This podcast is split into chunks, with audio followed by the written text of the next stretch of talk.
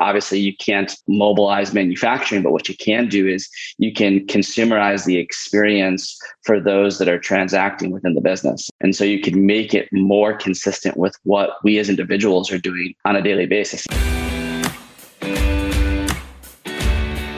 Welcome to the Manufacturing Executive Podcast, where we explore the strategies and experiences that are driving mid-sized manufacturers forward. Here, you'll discover new insights from passionate manufacturing leaders who have compelling stories to share about their successes and struggles. And you'll learn from B2B sales and marketing experts about how to apply actionable business development strategies inside your business.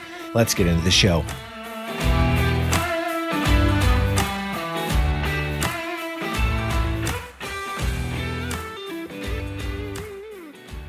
Welcome to another episode of the Manufacturing Executive Podcast. I'm Joe Sullivan, your host and a co-founder of the industrial marketing agency Gorilla76. Stop and think for a moment about some of the best experiences you have as a consumer in the world. What makes those buying processes so positive? Great customer service, availability of information, maybe transparency about pricing, a simple and fast buying experience. Now go to your world as a business buyer. Don't you ultimately want the same kind of experiences there? Just because it's between the hours of 9 and 5, Monday through Friday, doesn't mean you're no longer a human being, right? Today's episode is about observing the things that the best consumer brands do to give their customers a great buying experience, and then applying them into your B2B buying environment. My guest today is the CEO of a steel distribution company that's growing rapidly by doing exactly that. Let me introduce him. Todd Leebow took over as CEO of Majestic Steel in 2012. A leading steel distribution company, Majestic was founded by Todd's father 40 years ago. Todd has since set out to take the smartest elements of innovation from the retail and consumer sector and apply them to the industrial supply chain. Todd recognizes that while the consumer supply chain has been transformed by companies like Amazon over the last decade, the industrial supply chain has lagged due to lack of investment in digitization, technology, and talent. Under Todd's lead, Majestic has developed a variety of in-house innovations that make it quicker and easier for customers to order, stock, and plan their inventory. Majestic is headquartered in Cleveland with locations in Texas, Tampa, and Las Vegas. Todd, welcome to the show. Yeah, Joe, thanks for having me today. Awesome. Well, Todd, we are smack in the middle of what's been pure chaos for many companies when it comes to managing the supply chain. And as the leader of an organization that's at the center of the steel supply chain, I'm curious from your perspective, how did we get here and how are we going to get through it? Yeah, I mean, chaos is a good way to put it. I think that obviously no one can plan for a global pandemic, but I think the pandemic actually exposed a lot of things. I think that there's a lot of blind spots throughout the supply chain that we didn't necessarily recognize. And I think that a lot of companies, have legacy supply chains that they've relied on for a long time. And a lot of that was driven based upon history, and price played a major role versus reliability. So I think coming out of this, it's really a focus around reliability, reliable supply chains versus just price. I mean, price is what you pay, but cost is what you get when you receive it. So it's not that price is not important in the competitive market, but I think that to get out of this, we have to look at our supply chains and assess them and focus on more reliable supply chains. The other thing is technology. Technology creates transparency and visibility. And in the industrial marketplace and steel specifically, there's not a lot of that. So you don't necessarily know where your product is, when it's arriving. There's a lot of back and forth to get that information. And so it's not efficient. And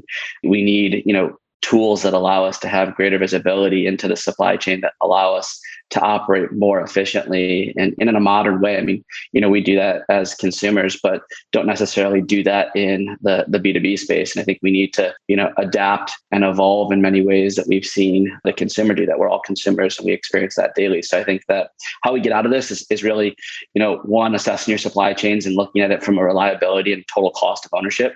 And then two, technology, having the right tools and visibility and transparency to understand, where things are and when they're going to arrive and how you're managing that to create greater efficiency.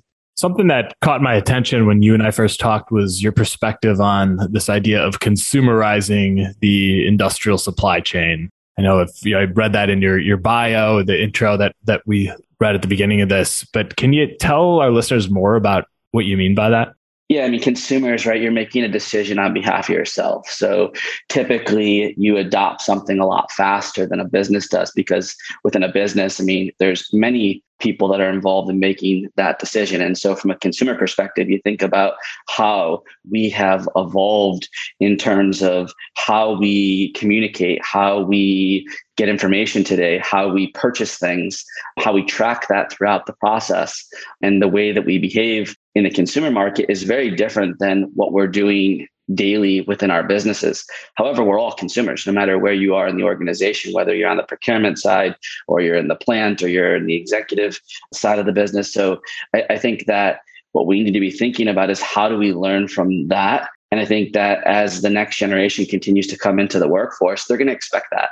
So they're going to challenge kind of conventional ways of doing business, and they're going to expect to be able to do things at their fingertips. You look at the work environment and how it's been disrupted during COVID, and you know, things are more mobile and whatnot. You know, obviously you can't mobilize manufacturing, but what you can do is you can consumerize the experience for those that are transacting within the business. And so you can make it more consistent with what we as individuals are doing on a daily basis. And so that's really the idea there is, you know, the consumer adopts things the fastest and is willing to change their behavior quicker than a business. And now how do we do that within the business world? How do we make it easier to transact, to track, to then use content and data as a currency versus, you know, just our product that we're transacting. So I think that, you know, taking kind of that thought process and instilling it into the business process. Now, obviously, the workflow processes are different. So, you know, you have to solve for different aspects than the consumer marketplace.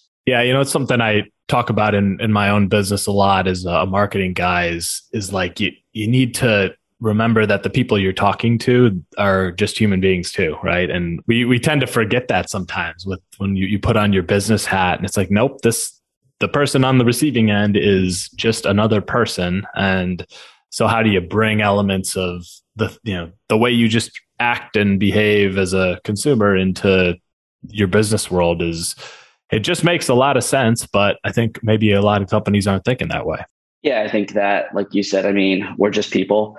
And at the end of the day, people do business with people, and we'll never fully replace the role of an individual within a business. But what technology can do is it can create greater efficiency. It can create greater visibility into the decisions that you're making so that you know, have better information real time at your fingertips to make decisions. I mean, in reality, the individual should be doing things that are more strategic, and things that can be, you know, computed through technology should be, you know, handled through technology. So the answer is both in that regard. I mean, you look at tech companies, they're not just tech companies. They hire a lot of people, and they require some traditional aspect of their business to support the technology that they're taking to market. So I think that, you know, that's the biggest thing is how do we learn from, you know, different perspectives and different industries to apply the success that they've had to a more industrial marketplace. Let's talk about people for a minute here, Todd. This is a topic that weaves its way into most conversations I have on this podcast one way or another. And I think you've got sort of a unique perspective on recruiting talent. I heard you say in a previous conversation that, you know, the steel industry used to attract America's greatest talent, and I know you're passionate about recapturing that. And I know you've also taken the approach at Majestic of looking outside the industry to bring in talent from elsewhere, tech companies, consumer product companies. Talk to me about, you know, why this belief in diversifying talent sources is so important to you. Yeah, those that are from the Midwest, you know, you talk to your grandparents and they have, you know, either they or a relative that worked in the steel industry, and steel was such an attractive industry to be in at that time because, I mean, we were industrializing and manufacturing was at the forefront of everything that we did and still do and required to build and create in the modern world as well. And then through evolution of industry, you know, you've seen things evolve in terms of the technology side of it. And I think that, you know, from my perspective, steel and manufacturing, it's a language, and anyone can learn a language. The common language is business. And I'm a big believer in diversity of thought and diversity of perspective and experience. And, you know, experience takes time. And so when you get people that maybe are not as familiar with steel or manufacturing, but are familiar with other industries, they could bring that diversity of thought and perspective to our business and our space. While then, you know, we obviously have a lot of people that have been in the steel industry and at Majestic a long time that know that side. And so you need both, you know, you can't have one without the other, but really being able to go outside the industry and look at it through a different lens where maybe, you know, content was their currency or data was their currency or how they engaged with their customers was different or success they've had in terms of, you know, marketing and how they've marketed to their customer base and not just a single thread, but multi-thread relationships. And so taking some of the successes in those other spaces and applying it to how we think about our business, I think is critical and not just kind of the traditional way of how we've always done things. I think that's kind of, you know, the antithesis of innovation is just doing it because we've always done it that way. And I think that there's an opportunity to bring in, you know, diversity of thought and perspective and experience to challenge convention in our businesses as well. Are there any examples you have from your own business of, you know, when you specifically went out and you know, sought talent from this industry or this industry for a reason? Or has it been more that you've just said, hey, we're not just going to look inside of steel or even manufacturing, and we're just going to kind of open this up, open up the talent pool? Yeah, I mean, I've looked at it in terms of, you know, we are a supply chain business at our core. You know, we kind of sit in the center of the supply chain, connecting product with the end users that need that product to manufacture, fabricate, or construct, depending on what their business is. And so that to me is not limiting. And, you know, you look at, you know, the world that we're in today in terms of content, in terms of data, in terms of supply chain. From that perspective, the product can be somewhat interchangeable to a degree. And then, you know, understanding the specifics around our product and the market and how it works is obviously something that can be learned or applied, or we have, you know, a ton of experience in that. So now how do you go and find people that can help in terms of, you know, how do we use content as a value creator to our customers to give them real-time information and, you know, how we see things so that then they have, you know, information to make decisions rapidly. You know, how do we use data? How do we develop product that is not just in a transactional way, but to be able to use technology as a differentiator to make it easier for buyers versus having to go through the traditional loops to manage their supply chain. So we also want, you know, we have a motto at Majestic, keep building, and we want, you know, our customers to keep building. And how do you do that? You keep manufacturing, you keep constructing, and you keep doing those things. And we want them to focus on that and not get caught up in having to do things that we can help them solve for and make it easier. Todd, you told me in a previous conversation that everyone should be a tech company. It was, I think, the quote that I heard from you, which I thought was really interesting. You know, you guys are in the steel business, but think of yourself as a tech company. I can't imagine those are common words coming from leaders of businesses along the industrial supply chain. So talk more about what you mean by that and why you think it's so important that companies think of themselves that way.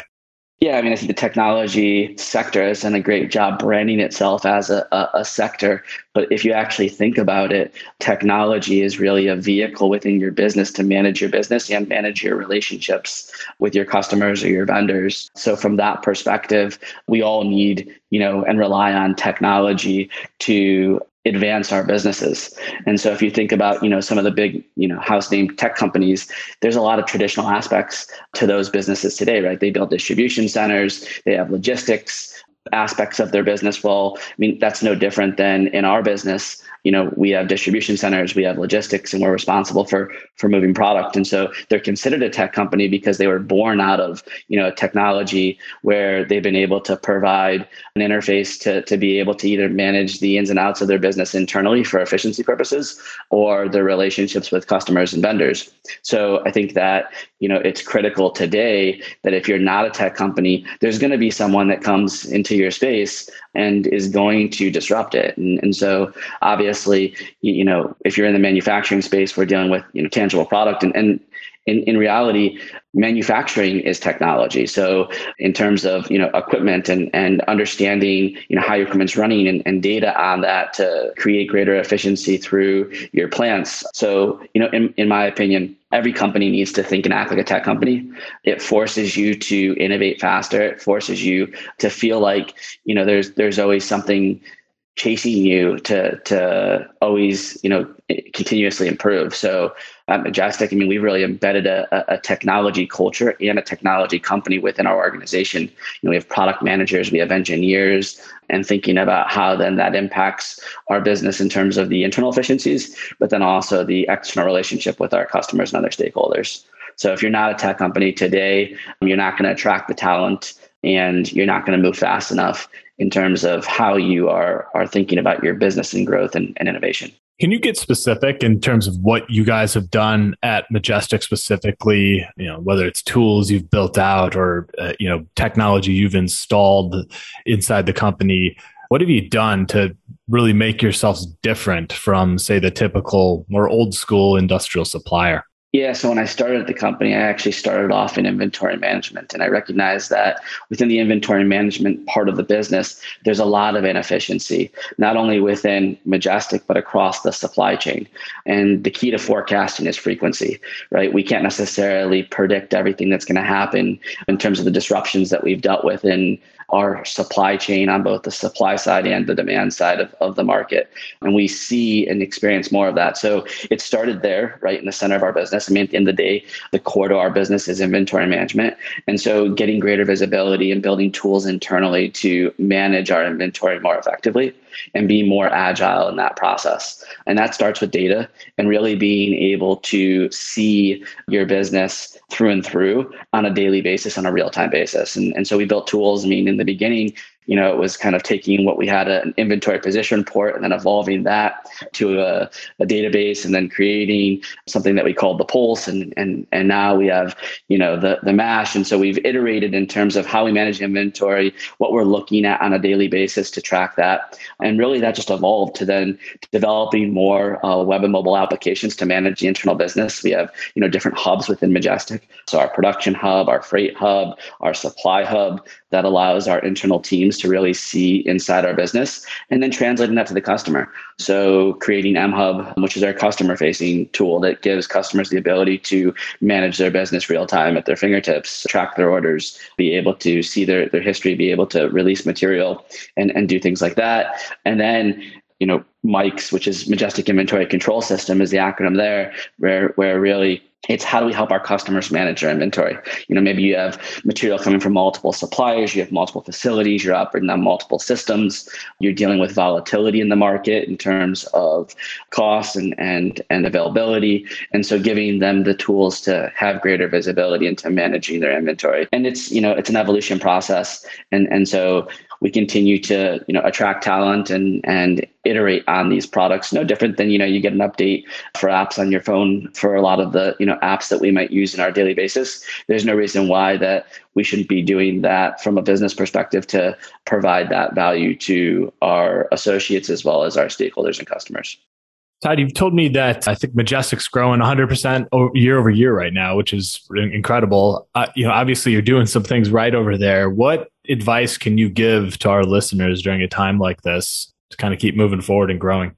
Yeah, that's a tough trajectory of growth to maintain. So we're doing our 2022 planning right now. And obviously looking at what the future holds, it's a few things, right? So one, during the early stages of COVID, we all went through a setback and all of our businesses were disrupted and we had to think differently in terms of how we manage them.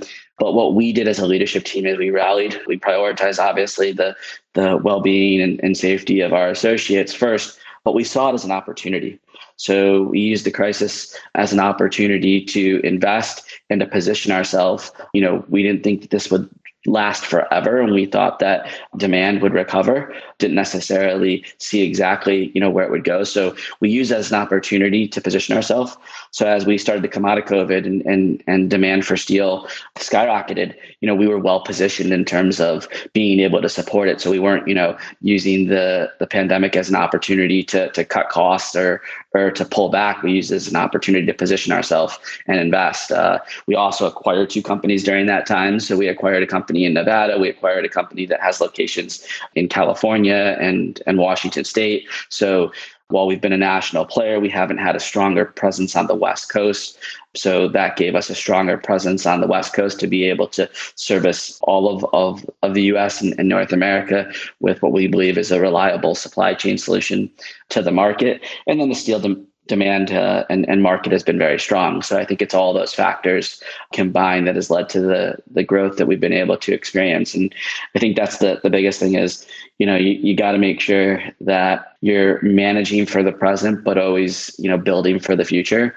And that's what we always, you know, strive to do at Majestic. And so it's positioned us well coming out of the pandemic and in 2021. And we, you know, we're a high growth organization. So, you know, we focus on growth and innovation as our vision statement within the company, which is critical to, you know, who we want to be. And we're in a mature industry. So you got to do that through value creation and differentiation in the marketplace.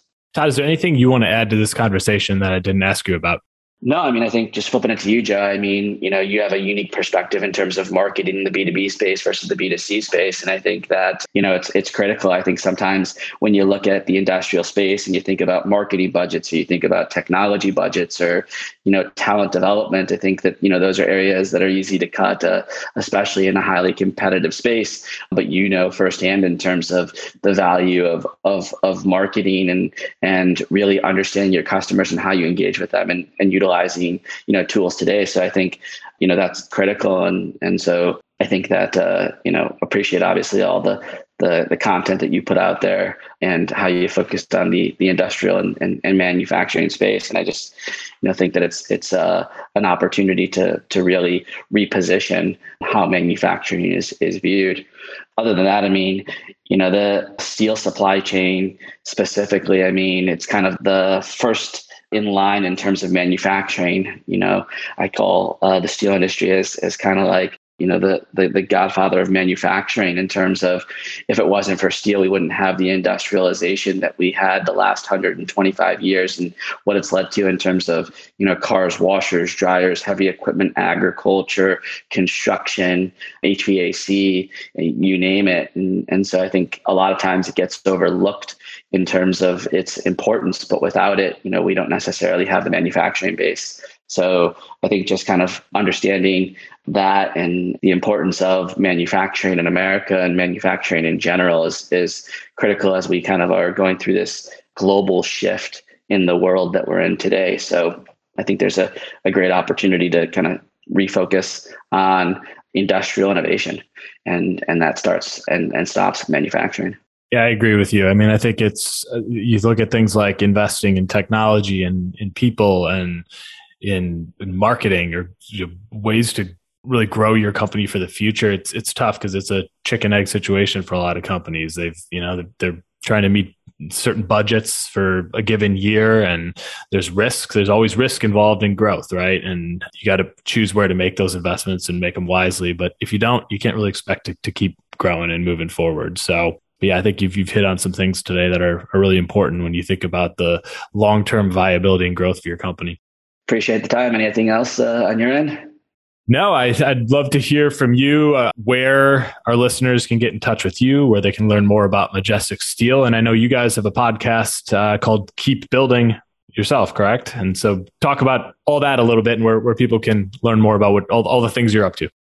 Yeah, you could reach me through, you know, LinkedIn directly, or also, you know, email at tleebow@majesticsteel.com. We want to engage with our audience. We want to provide, you know, valuable content to our customers, prospective customers, and the whole market. And so Keep Building is really about, you know, providing real-time information about what's going on, whether it's in the steel market or the broader industrial manufacturing space.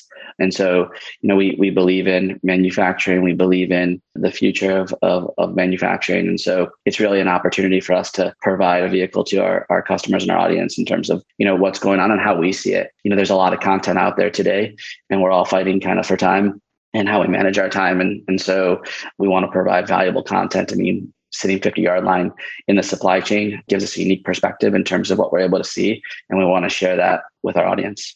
Great. Well, Todd, I appreciate you doing this today, man. Appreciate you having me. Awesome. And as for the rest of you, I hope to catch you on the next episode of The Manufacturing Executive.